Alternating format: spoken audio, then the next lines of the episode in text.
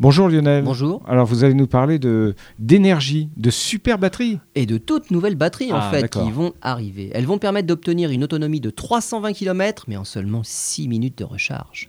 Ces batteries sont développées par Toshiba. Alors déjà en 2008, Toshiba avait développé une batterie avec une technologie lithium-ion qui en 5 minutes seulement était rechargée à 90% et avec une durée de vie de 10 ans. C'est maintenant avec une toute nouvelle anode en oxyde de lithium-titane que Toshiba annonce des batteries avec une densité de stockage qui est encore doublée. Toshiba estime qu'avec une batterie de ce type dans une voiture électrique, on peut récupérer justement les fameux 320 km d'autonomie en seulement 6 minutes. Cette batterie peut supporter 5000 cycles de charge-décharge en conservant encore 90% de ses performances.